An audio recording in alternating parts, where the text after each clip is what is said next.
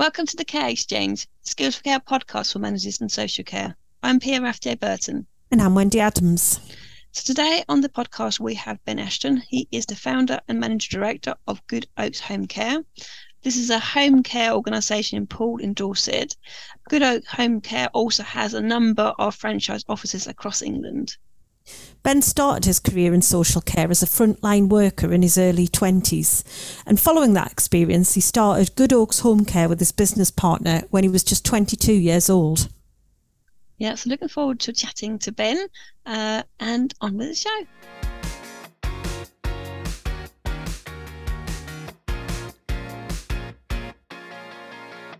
So, welcome, Ben, to the Care Exchange.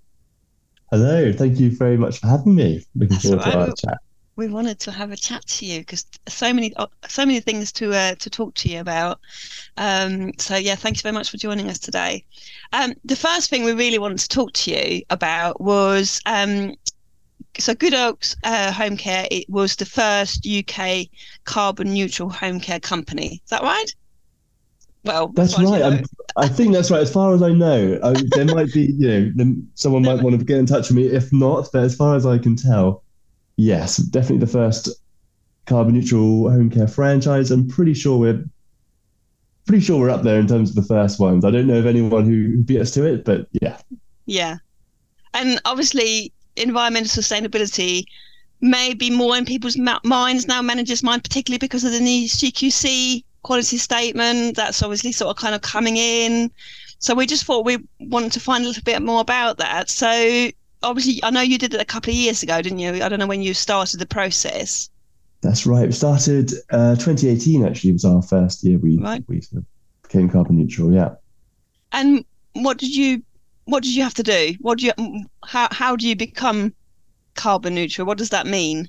Good question. So, yes, so, so there's a few different sort of phases to it. I, so I think the first one is, you know, everyone says, well, everyone says the old adage is you can't, um, what you can't measure, you can't, um, you can't manage. Yeah. So the first thing is to, to sort of measure what you're doing, and then work out how you can reduce your impact wherever you can. So reducing your carbon footprint and your emissions, um, eliminating what what you can, and then what you're left with, then you can then offset that by investing in projects that take carbon out of the atmosphere, the equivalent amount of carbon out of the atmosphere. So whether that's sort of we generally split our investments between local tree planting and like international investments in green projects. So maybe like a hydroelectric dam or solar panels or, all that kind of stuff. So yeah, so we started 2018 and we really thought we were going to be just ahead of the curve, really. We, we sort of thought we might have a, a year or two where, where we were slightly ahead, but people would catch up. And actually, interestingly, we there's there's still not many people talking about it in the care sector No. at the moment. No.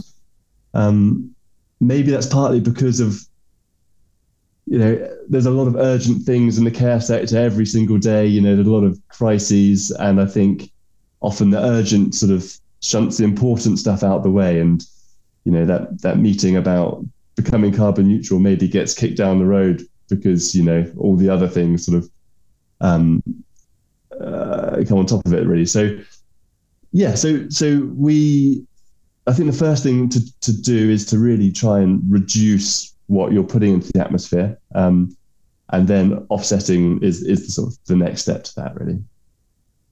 So how did you how did you, you said you measured that you started off by measuring it and then looking at how to reduce it. What what practically um, do you do differently to other home care organisations? Yeah, so actually, and probably you know over the last since since we've started, I, I would imagine nearly every care company has a rostering software, you know, a, a care management software, and in that software you can find so much data in terms of your your carers' travel data, for example. You know how many miles they they travel per per period, and one interesting metric to look at in the in the home care space is to you know work out how many visits you did in a month and how many how many miles your carers traveled in a month because our, our rostering system is linked to Google Maps and has all their routes and everything, so we can see exactly what that looks like. And that gives you a um, a, you know miles per visit metric, which you can then start to manage a little bit more because often you know coordinator is always going to be trying to make the most efficient routes possible, but it's not necessarily like a smart target. It's more of a general ambition as opposed yeah. to like something more more concrete. So being able to say, you know, at the moment we're doing two and a half miles per visit. Can we reduce that down to two? And then and then work from there really is is one way of trying to reduce your footprint. Okay. And what does the type of car that the person is driving, that yeah, kind of thing, so does that does that all affect it as well? It does, yes. Yeah. So obviously, you know, I think probably the vast majority of carers on the roads are driving, you know, their own cars, and generally they're going to be petrol or diesel cars, often yeah. maybe slightly older vehicles, and um, and the nature, like most most care is is probably in the community is, is done in sort of suburban or urban areas, and there's a lot of start stop journey, so the engines never get warm, and so that means they're less efficient and more polluting and everything. So it's definitely a huge sort of issue for the sector that no one talks about. You know, there are so many carers on the road every day that you you you don't see because they're just in normal normal yeah. cars. Um, so our next phase of our carbon journey is to uh, we're getting uh, car charging installed in our at our offices, and we've literally just well we're expecting it to be delivered soon, but it's a um, yeah we're investing in a, a sort of pilot of a it's it's not technically an electric car because it's too small to be a car. It's like a little. Uh, it's technically a quadricycle that our um, okay. our our management team are going to use to get out and about and visit clients and do all the reviews and assessments that they need to do. Um, so we're going to trial that and see how it goes. Whether that's going to be the way forward for us or not. I hope it is. Uh, they look great. They look, uh, and we, we test drove one. And they're great fun to drive. Um, I was sort so, of yeah, a milk that, float almost. yeah, little little sort of sort of half go kart, half milk float, if you can oh, imagine okay. it. Um, which I think could be a really, you know, I, I, think more and more of those things will be coming onto the market, and I think there's going to be big, big improvements there. And I think we're very keen to to hopefully not have to offset anything eventually, and just be able yeah. to, you know, power our carers through re- renewable energy. So yeah. yeah, that's that's definitely the next next step.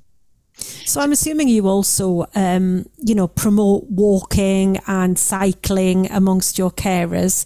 Um, is this well received, and how do you get your staff on board with this whole environmental um, sustainability aspect yeah. of their job? It's a really good question. I think obviously active travel is really, really important, and I think it really varies depending on location. So some of our London offices our, our carers use Boris bikes to get around. Works brilliantly, um, you know, because it's much more densely densely populated. The clients aren't so far away from each other. Where we are in in Bournemouth and Poole, very difficult to get around on bike because there's right. no no bicycle lanes and and you do have to come up with a solution that works all year round as well. So, yeah.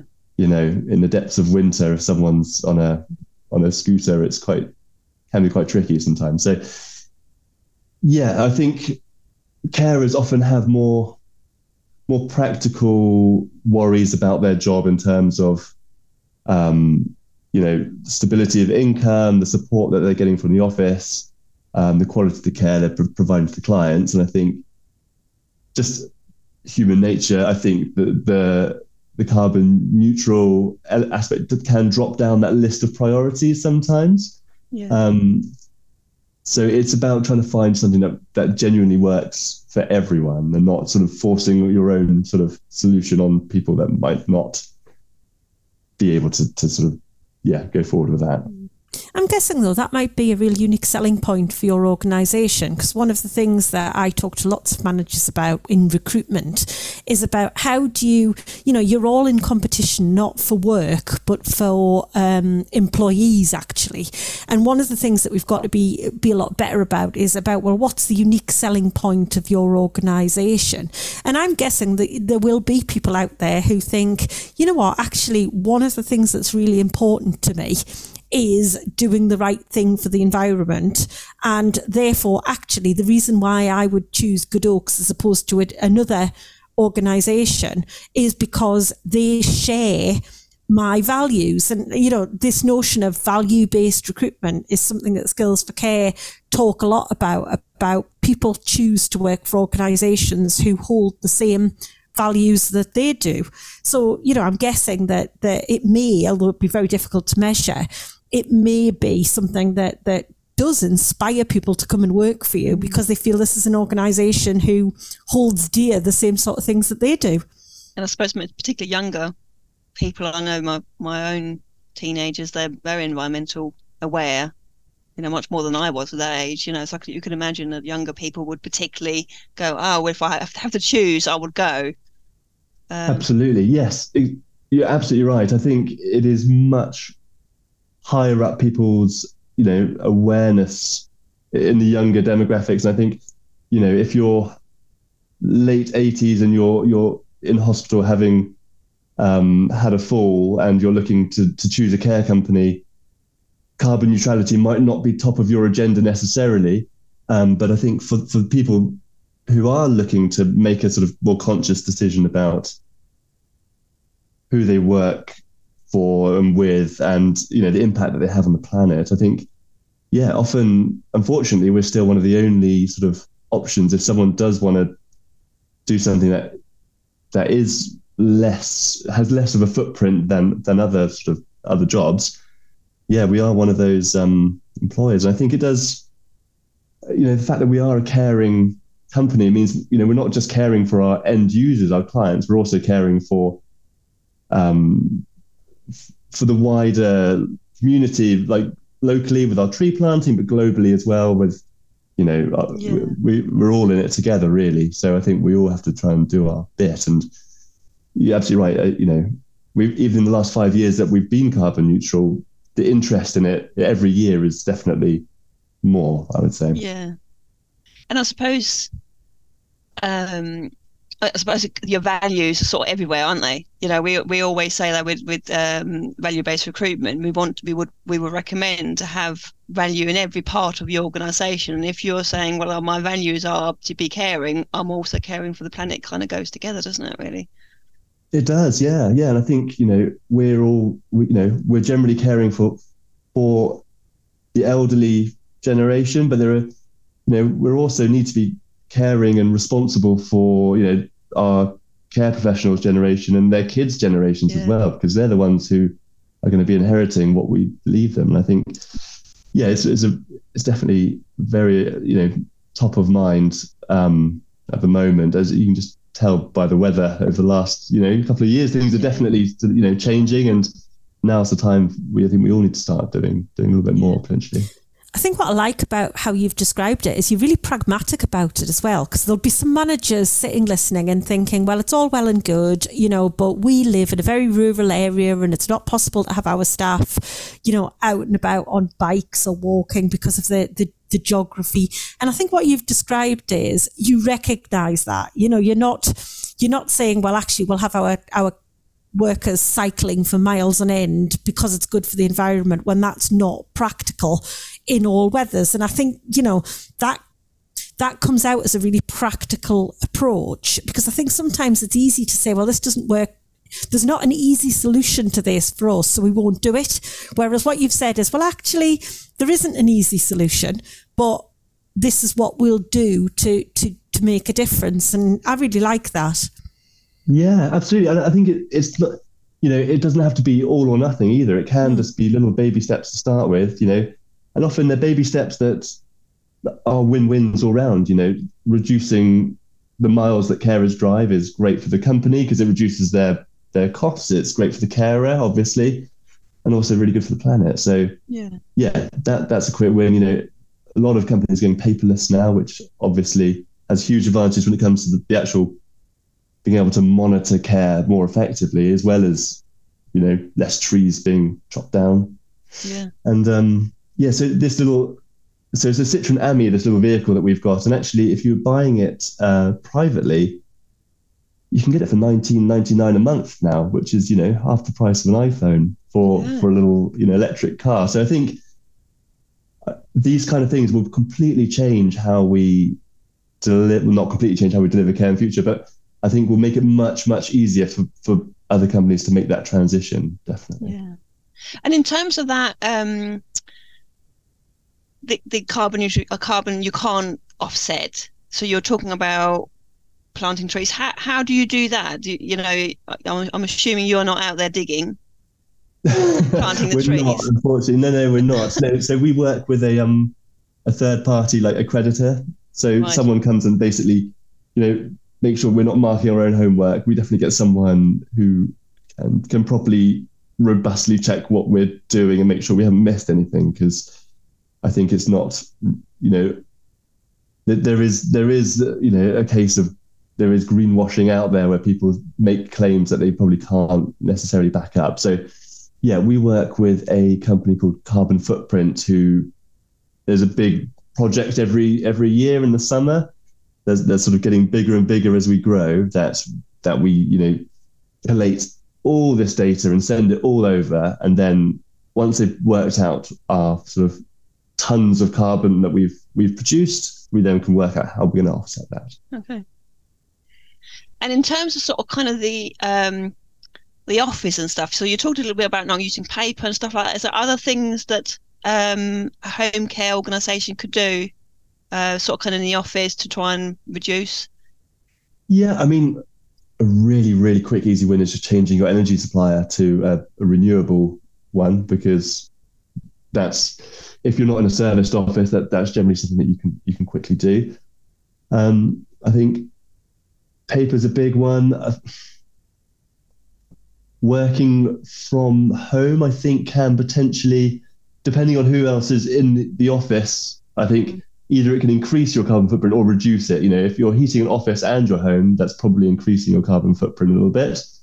Um, but um, yeah, I mean, it, it, it's interesting when you before before this uh, before this podcast, I did a bit of googling just to just to have a look at for some stats about the home care sort of carbon footprint, and there's nothing out there in terms of what what you know the actual as a sector what we're producing. So we actually did some sort of yeah some calculations based on on lots of different assumptions from different data sources, and, and we think just the workforce alone, the, the carbon footprint of the just the home care sector is half a million tons of CO2 a year.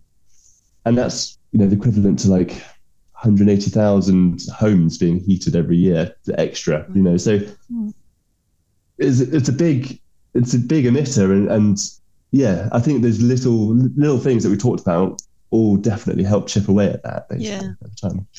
And probably that quality statement, on a, you know, it's going to bring it in the forefront, isn't it? You know, I'm sure most most people are probably doing something, but actually having to start thinking about, well, how can I evidence what I'm doing? And as you said earlier, you may not do all of it at once. You might just have a plan, aren't you? You might just say, well, this year we're going to go paperless. Next year we'll Yeah. do this. But you know, you can do. You, you don't have to kind of listen to this and think, oh my god, you know, how am I going to, you know, become carbon neutral in the next six months? That that you know, you could kind of do it in the stages, couldn't you? You can, you can. And actually, yeah, obviously the regulator is getting involved, which is fantastic. And actually, one of our new franchise partners is is um, applying for funding with a, a bank that we haven't worked with before. And now that now they're really asking lots of questions around our environmental sustainability plans Okay. and our, our green credentials, which is great. So I feel it feels like businesses are coming under more pressure from the consumers and the workforce, but now also the regulator and funders, and it's all sort of slowly joining together. And I think hopefully that will start moving the needle. Yeah, really interesting.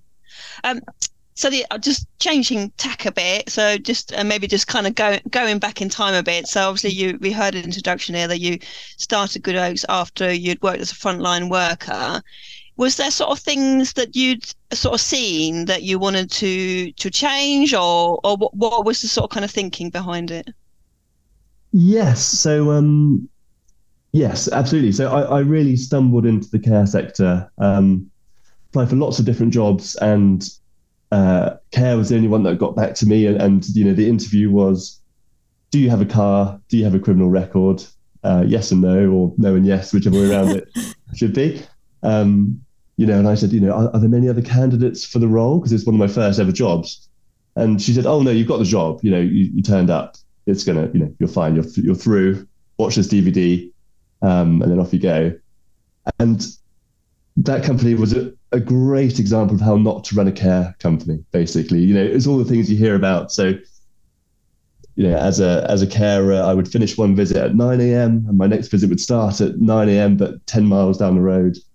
I've got to try and work out how to do that. And um, yes, I, I, we basically we saw we met loads of really caring people just not able to do a the the best job that they could do because they just weren't properly supported. So we definitely saw a need for a quality care provider in the market or another quality care provider in the market, and um, we we knew that getting that the care professional support and um, attracting retaining those you know those people was absolutely what the only way to provide really great quality care really so that's definitely you know the, the values based recruitment that you talk about because you know when clients talk about Good Oaks and and or, or their care provider, they're, they're not talking about the, the brochures or the website or the or whatever sort of policies.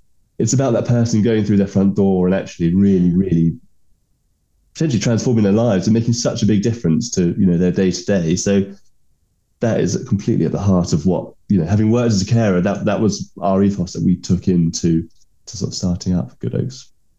And it's interesting that you talk about starting as a frontline carer, and many managers that I speak to, both Pia and myself, have both started in those frontline um, worker roles. Skills for Care, we talk a lot about that succession planning, and how do you think it helped you having done that job before the role that you're now in?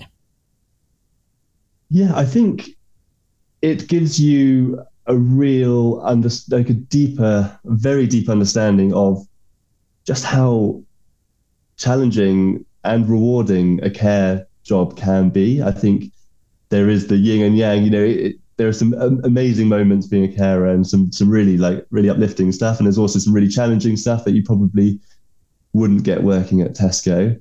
Um, so I think that it definitely builds empathy and um, an ability to yeah to sort of to, to, to see the bigger picture and, and to sort of see you know work out how things actually are on the ground as opposed to it being a more of an abstract concept that happens away from the office you know it, yeah i think that definitely is one of the the most important bits for us mm. And I think sometimes we don't sell that frontline role as well as maybe maybe we could. And I know certainly, you know, I sit here sometimes and I'm sure some of the managers listening to the podcast today will be sitting thinking, you know what, I really miss that frontline work because I miss the chats and the laughs. And yes, there was hard days and difficult days, but there's as many good days as there is bad days as well. And I mm. think sometimes that's a bit about social care that we we forget about and we lose amongst all the very real challenges that we do have with with care and, and how it works and, and all the challenges that we've got. But that bit about how it feels to go in and make a difference to somebody's world yeah. is something that I think we don't we don't shout about enough in social care. You're, you're right. You know, if you were choosing what sector to come and work in just based on news stories and you know what, what you read about in the papers, you you wouldn't choose the care sector at the moment. It's it's all feels very very grim and a bit you know a bit depressing sometimes when you when you read the, the news stories. I think obviously you know bad news sells and a lot of it is you know, lobbying for more resources, and there's a lot of people, you know, saying how how overstretched they are, which which you know absolutely is the case. But yeah, you definitely, I think that positivity and yeah, shouting about all the all the amazing things that you can do as a, as a as a carer, and also all the other you know doors that uh, you know a career in care can open, definitely isn't something that is talked about enough in a more in a you know I think because the sector is so fragmented and so so many little voices, I think it is quite hard to to get one like cogent message out there because I think lots of people are, are, are shouting. It's quite hard to get through the noise to actually work out what it's really like. Yeah. Sometimes.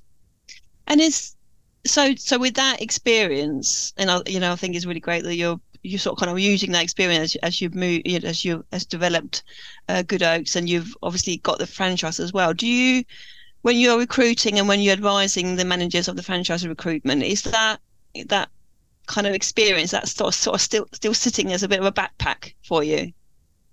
It is 100% you know yeah definitely. So we um we recently did some uh international recruitment we uh, a few of a few of us went to Zimbabwe to to recruit, and yeah, I, I definitely used some of the experiences that I had um, as of scenarios for these sort of group discussion and assessment days that we were doing. So, you know, what would people do if you know? So we we would present a scenario where uh, they're looking after someone who has a memory impairment and they're very upset because their wife hasn't come home from work yet, but you know, their wife actually passed away a few years ago.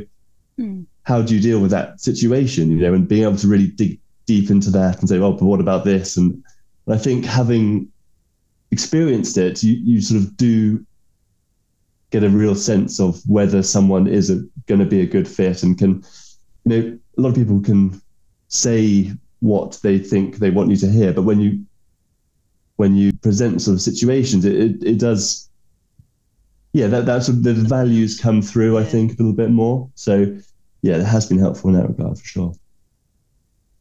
And how did you find that international recruitment? So obviously that's I think a hot topic in social care is international recruitment. it, yes, it is. Um, yes, it has been uh, great. I guess my my sort of takeaways are that it definitely can't and shouldn't replace local recruitment. I think a lot of people see it as the easy easy option and say, oh, it's all very difficult to compete for for workers. We're not going to try and think about how we can improve conditions and and talk about all the great things that we do. We'll just bring people in from a different country. Um, but I think you really do need to focus on building that employer brand locally and actually putting in that putting in the effort to you know making people care about you as an employer and, and, want to work for you. Because there are lots of people out there that are very caring and you know would love to do it but you need to yeah you need to work hard to to make it something that you know they want you know that attracts them but then also retains them as well.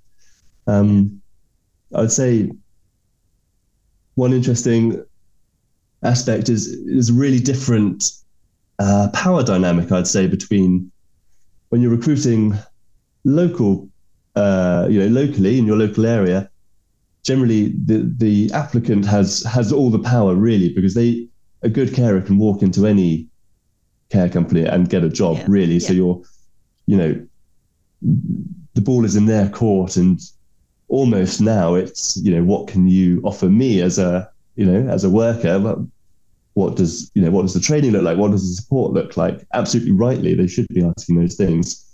And um, it's very different when you recruit internationally. I think you know people are you know trying to make a better life for themselves and their family and often are potentially leaving quite difficult economic situations. And i think there is a vulnerability with that that you have to really be careful and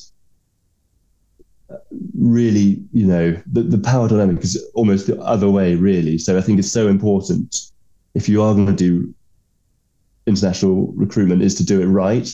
Yeah. It's very easy to to not get it right and for it to not not be a sort of yeah a, a great experience for everyone as it could be potentially. And from your experience, is there anything that you could say this is this is what's helpful about helping people to settle in a new area and feel part of a team and Yes. Um, we did a big piece of work on, on the sort of pastoral care element when, when someone's coming over. So, you know, we, we always, you know, we've heard horror stories of, of people being picked up from the airport and just driven straight to their first clients, which is obviously just an absolutely woeful experience for everyone. Um, so we really carefully planned their first two weeks in the UK, basically, where they, they weren't with the client for the first couple of weeks. They were doing a, a, an extended induction period. They, um, yeah, we, we picked them up personally from the airport um, and and took them back to the accommodation, which was near the office. We provided obviously all their meals. We we took them shopping because obviously, so we recruited from Zimbabwe, um, and our first group arrived in January. Poor guys in the UK, which is pretty pretty grim. So we took them shopping for extra coats, um, and yeah, you really have to, you know, sit with them and and everything is is new to them. So setting up bank accounts, national insurance numbers, and sorting out, you know, where the local supermarkets are and where the where the shops are and all that kind of stuff. Um, really important. I think getting used to British food is mm. tricky for them. I think because you know getting yeah. used to British food in terms of eating it themselves, but I'm guessing also cooking it cooking, and preparing yeah, it for their for their the people that you provide care and support yeah. to. I was just thinking the same. Exactly right. So yeah, when we were in Zimbabwe, that's one of the things that we were really anxious about was because we were recruiting people to to work in as live-in care professionals. So they move in with the client for a few weeks at a time and look after them. And a big part of that role is cooking really nice, healthy, home cooked meals. So yeah, we we part of the assessment day was getting them to cook shepherd's pies and you know all those traditional English foods to see how they got on, um, which was eye opening for everyone. I think them, them, and us. Um, Great idea! Even, I love it. Yeah. yeah. absolutely. And when they came to the UK again, we, we actually gave them a, a recipe book and spent time with them outside the office, you know, we'd say, oh, t- tonight we're all going to um, cook together and eat together, and it's going to be um, toad in the hole or whatever it might be, just to get them, you know, used to doing the whole process from going to the super, going to Tesco, doing the shop, coming back, and um, yeah, I, I, think that that really helps, and actually, um, yeah. I, and sometimes I think clients quite like trying different things as well. You know, I think yeah. if you get that if you get that sort of matching process right, it can be really interesting for everyone. Yeah. These are the sorts of things I think for some organisations embarking on international recruitment, you just don't think you just you can't predict some of these challenges until you until you start can you you know again i've you know had some of those horror stories where you know people have, have been offering people fish curry for their breakfast at seven o'clock in the morning. And whilst if the customer wants fish curry for breakfast at seven o'clock in the morning, that's absolutely fine. But I think some of them were rather surprised when usually they have when usually they have cornflakes, and their new um, their new worker is is suggesting you know, curry curry at seven o'clock in the morning for their breakfast. It, it, it was just, you know, again, these are the the things that you don't think about maybe needing to prepare international recruits for. Um, yes. You know, in a way that you wouldn't do if if that's somebody you've recruited from two miles down the road who's who's always lived in that that area. Yeah, hundred percent. No, that's that's exactly right. Yeah. It sounded like you have a had a really you really thought about you know tried to was there things that you thought afterwards actually we're going to change that for the next for the next kind of i'm assuming you're going to have them sort of arriving in in stages. What what sort of yes, things you exactly, learn? yeah. what was there sort of mistakes made or just things that you thought we haven't really thought about that? I think it was really helpful for our team to actually go to zimbabwe and see the country you know what the country's like that they were coming to yeah. uh, coming from because you know to start with when we were sort of um, brainstorming what we needed to include in all this we were you know there was some discussion as to do they have supermarkets out there and Yeah. they 100% do Yeah. and it's just really you know very much like uh, our supermarket so um, i think going out there was really interesting to, to work out what we need to spend more time on and what we need to spend less time on um, yeah. it's definitely evolved. And actually now we, we've got more of a, a cohort. So we've got we, we try and bring them over in small groups of, of sort of three at a time. Um, we always introduce them before so that they- they're a little whatsapp group before they come over so they can get to know each other and discuss what they're packing and and sort of yeah get to know each other. Um, but now some of our initial uh, people who came over are now part of their induction. So the first day they spend with someone who was one of the first people we brought over who then shows them the ropes and actually tells them i think it's much easier for her to to tell them what it's like uh, than it is for us because you know I think we can't see the wood for the trees. You know what what's weird about English people and food and and life because we, we are English people. So yeah, that's um that's definitely a, a useful addition to our training. Definitely. Um, you have about just asking something about your franchises. I was really interested in that that journey you kind of went on. So you kind of had your own, and most people are quite happy with that. You decided to do sort of kind of having starting franchising. How many have you got now? Yes, so we've probably got around we've got 17 at the moment, another another sort of few in the pipeline. So um yes, hopefully some 20-ish um by the summer, hopefully. We'll we'll see how it goes. So yeah, no, it's it's um um been really, really a, a, a good experience actually. And I think we really the franchise model really works well for us. And it works well for the sector because it's such a regulated sector. I think there are lots of really caring people who would love to start a care business, but are so daunted by all the regulations and CQC and even just getting through the application process to, to, to start a company. Um, so I think the sector really lends itself to franchising. Um, but I think our approach throughout our whole company, we have what we call a sort of partnership approach where it's how we how we sort of interact with our clients and their families. We try not to focus just solely on the end user. We, do, we try not to get completely fixated on that end user, but also be the sort of proactive partners for the the support network that are keeping that end user in in their home because often they can't be at home without that support network around them, whether it's family or friends or you know other health uh, other professionals. So that partnership approach sort of extends to how we do how we interact with our franchise partners. We it's quite a collaborative thing. So you know, a lot of our partners have had care management experience before. So what the support that they need is quite different from from someone coming into the sector from a completely different sector. Um, the support looks really different depending on who we're who we're working with, but it's that collaborative approach really definitely does lend itself well. And yeah, it's going well at the moment. Mm, Excellent. sounds. Yeah. So we, we always have our time for care slot in every episode, and I would imagine um, with what you've just described, uh, your organisational and, and time saving tips going to be a good one. Um, Because No that pressure. sounds no pressure, but that sounds like you've got a lot on your plate. Um, what's your most time saving tip that you could share with podcast listeners?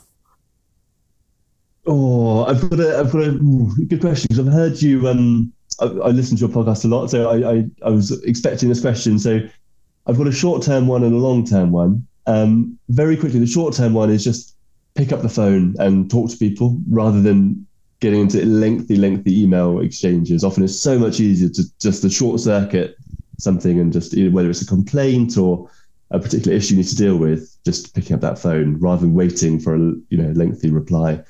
That's that's the short term one. I think long term, what I try and you know save time with is by actually investing a bit more time initially in in getting your team up to speed with sort of coaching and mentoring and, and really empowering them to to take some stuff off your your plate. Um, and then, you know, I think registered managers often do, for, for really good reason, hold on to a lot of that responsibility because it is, you know, they are legally responsible. And I think that can be absolutely overwhelming a lot of the time. So if you can empower your team to do some of the some of your jobs for you, um, that that can definitely help. And I think that also really helps develop their careers as well. But hopefully frees you up to do a little bit more of the, you know, steering of the ship rather than frantically shoveling the coal or whatever they use to power ships these days. But you know, that that kind of approach, I'd say, is is my tip. I hmm. really like both of those, particularly your first one about picking up the phone, because I think over the years I've worked for lots of organisations where sending an email has been the norm. And you get into that situation where you're emailing people in the same building or in the same office, even. And I think over the years I've frightened lots of people by just turning up at the edge of their desk to say, Here I am, let's have a conversation. And, and you know, it, it can be such a, a, a more helpful way of, of you know, solving a problem or, yeah. or getting an answer. Or so I absolutely love that one. Um, absolutely, no, we, have seen it countless times where you know a, a, little complaint has come in or something, and we just immediately pick up the phone, and often you can completely turn it around and um, yeah, not get into that lengthy, you know, keyboard warrior kind of war and peace style correspondence, and and just yeah, it's that human touch, isn't it? And just actually yeah, talking to people properly. Yeah, definitely. I like that tip. And our final question, and again, if you're a, um, a, a, regular podcast listener, you might have been expecting this one too. Um, imagine we're in a lift on the 10th floor going down with a group of registered managers. And before we get out, you want to tell them what you think is the most important. So, what's your key message that you want to leave with those registered managers? I was expecting this question as well, yes. And actually, I sort of cheated and asked our registered manager, uh, Rachel, what, what she what her thoughts were on this. And actually, so she emphatically said, "Don't stay in a job where you don't feel valued." Was was her big key message. She actually resigned yesterday. No, she didn't really. Um,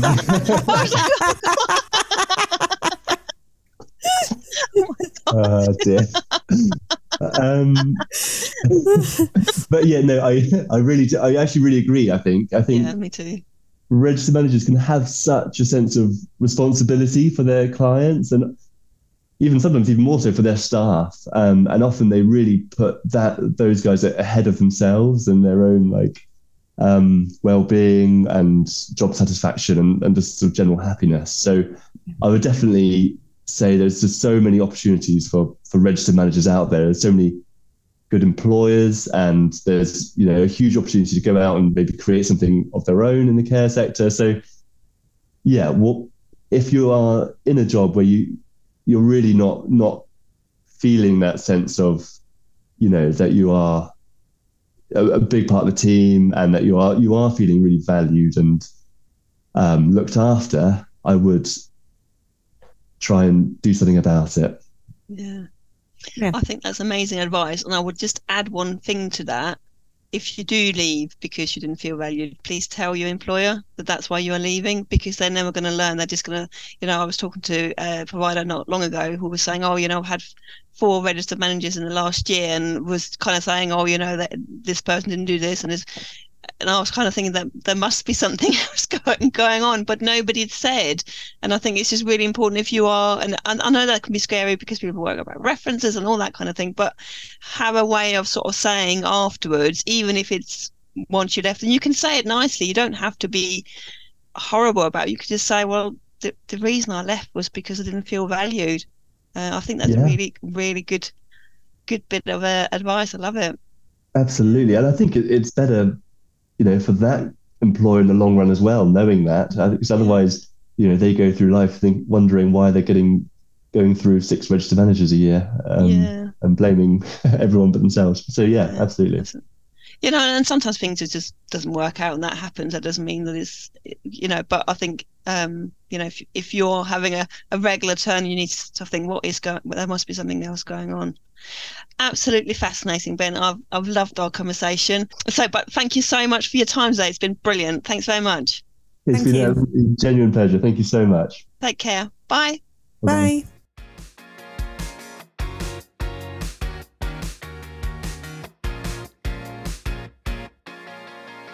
So, Wendy, what do you think of of of conversation with Ben?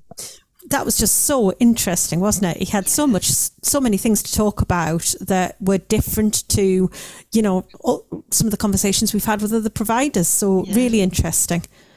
Yeah, that environmental sustainability. It's a it's a topic that that's going to grow. I can only see it growing. You know, I am sure that this is going to be something that we're going to be talking more and more about because it's it, you know as as he was talking about it's kind of coming from all angles isn't it? Suddenly people are you know cqc are asking about it. You're probably going to start getting other commissioners insurance all those kind of things are probably going to start asking well what are you doing? What are you doing? Isn't it? Yeah, and I think the point he made about younger people as well, you know, it's this is an issue that's up there in priority for a lot of younger people, maybe who could be our workforce of the future. Yeah, absolutely, absolutely. Um, and obviously, as I mentioned when we were chatting to Ben, um, CQC's quality statement, um, when when that starts, does have that environmental sustainability. Um, we very recently recorded a webinar on those new quality statement. What is one of the register manager webinars? Um, we did it in the in partnership with uh, the Outstanding Society. Um, and we had um, somebody on the webinar, a, a, provider, talking about her plans, what she was doing in terms of environmental sustainability. So really interesting to to to listen to both Ben and and and um, that webinar to sort of kind of think, well, what are the things I can do? And, and with that, uh, we provided a um, complementary recommendation checklist on environmental st- sustainability, and and it just gives you some suggestions about if you're a care home.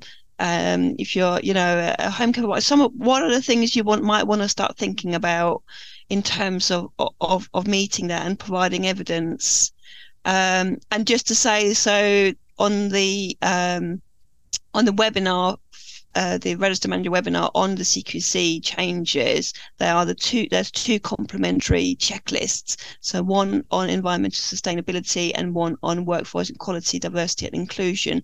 But we have actually uh, created recommendation checklists for all the new quality statements. Um, if you are a register manager member, um, you can access them on our portal. Um, and just a reminder, the me- membership is £35 a year. What was the other thing that really stood out for you, Wendy?